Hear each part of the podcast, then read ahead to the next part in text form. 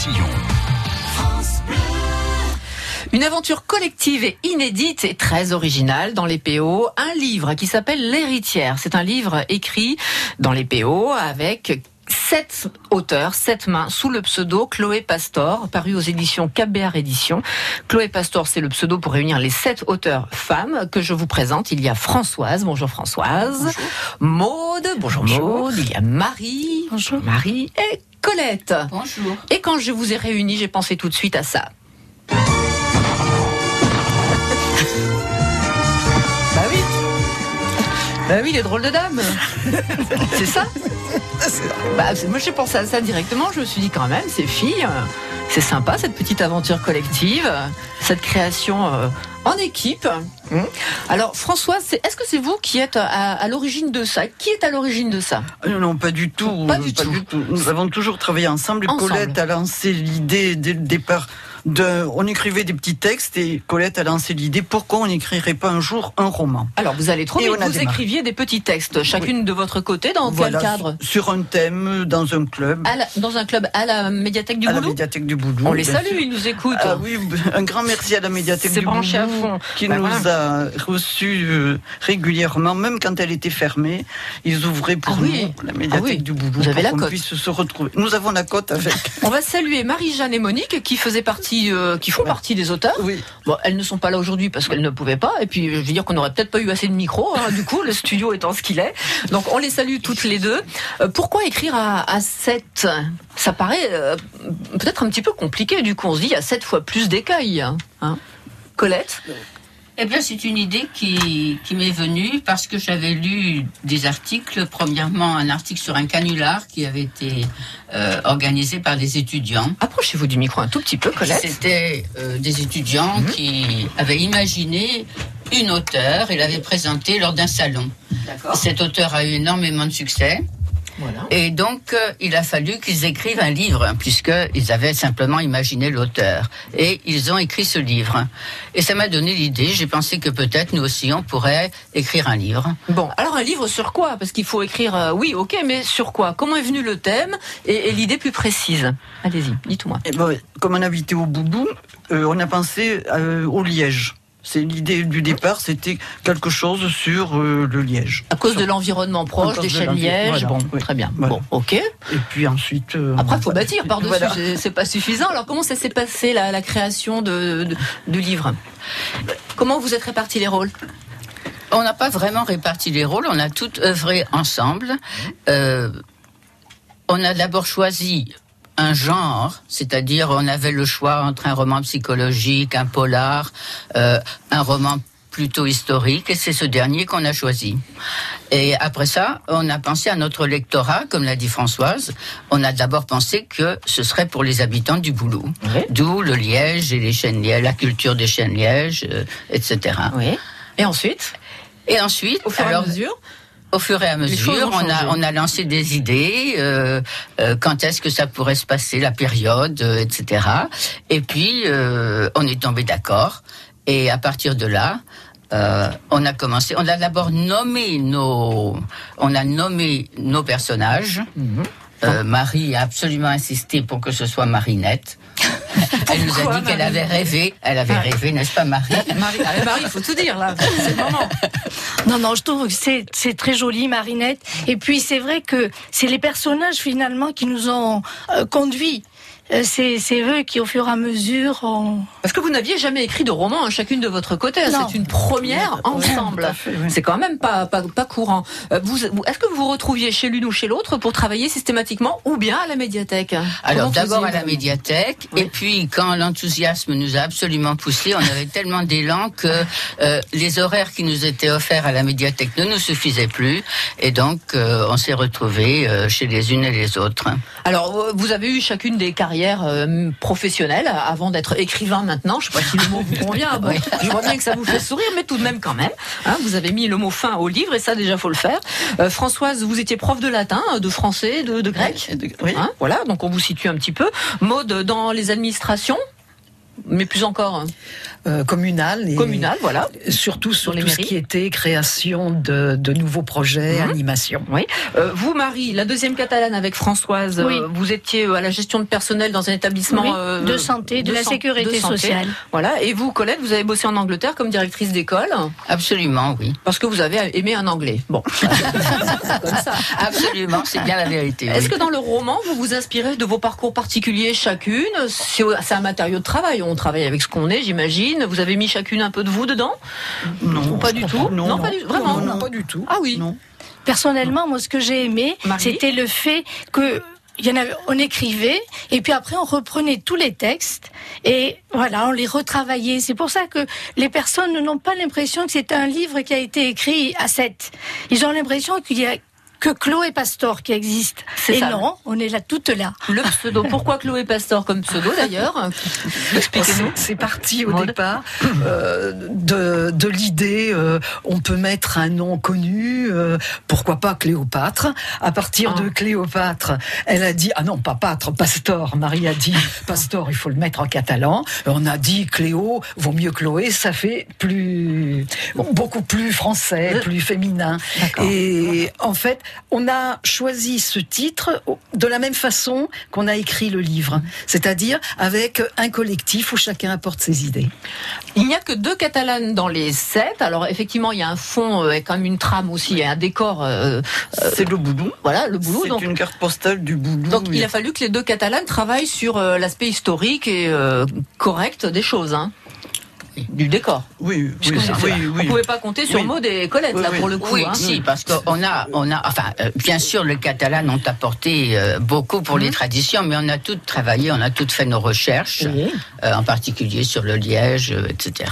On est allé euh, visiter le musée du Liège à Moréas.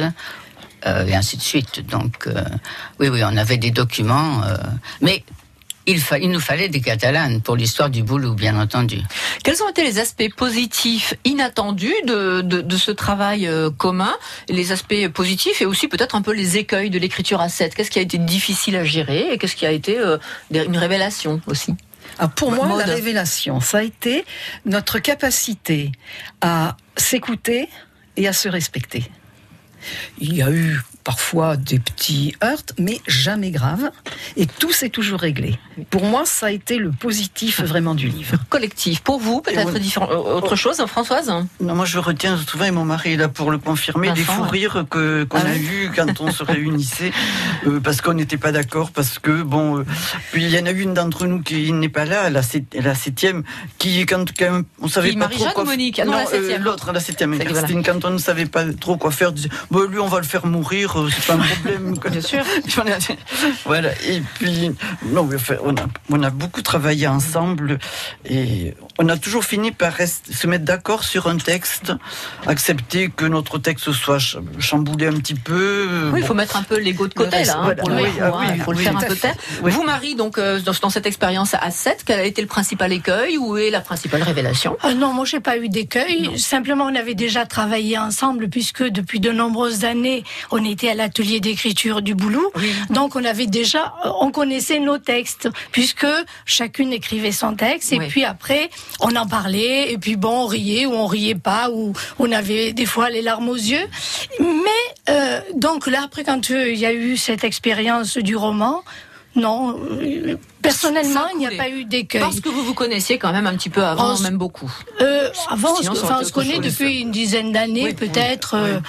Donc, je- personnellement, je n'ai pas eu de, de de soucis. Et vous, hein Pardon Je pense que nous Oui. étions tellement motivés toutes les sept de se lancer dans cette aventure que bon. euh, Mais qu'est-ce qui vous motivait Vous aviez envie de, de quoi? Simplement de dire on va arriver, on va y arriver, on Oui, va le oui. faire publier. Oui, parce oui. départ, on était parti pour faire un petit texte, peut-être une nouvelle.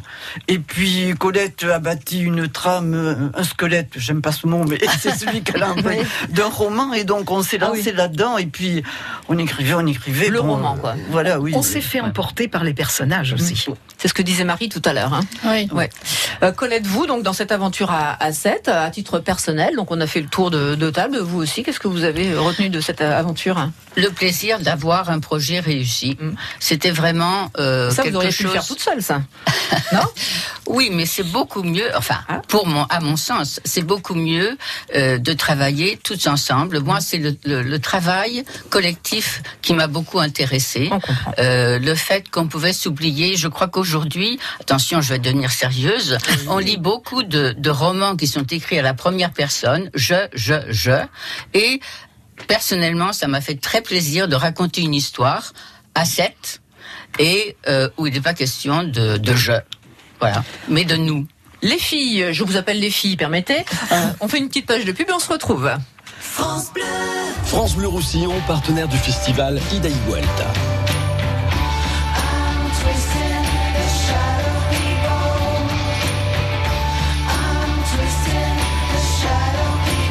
Soirées de fête en plein air, les scènes locales Made in Casa et les stars d'aujourd'hui et de demain. De Bink, Peggy Keiki, Nemir, les Vampas et les Limignanas.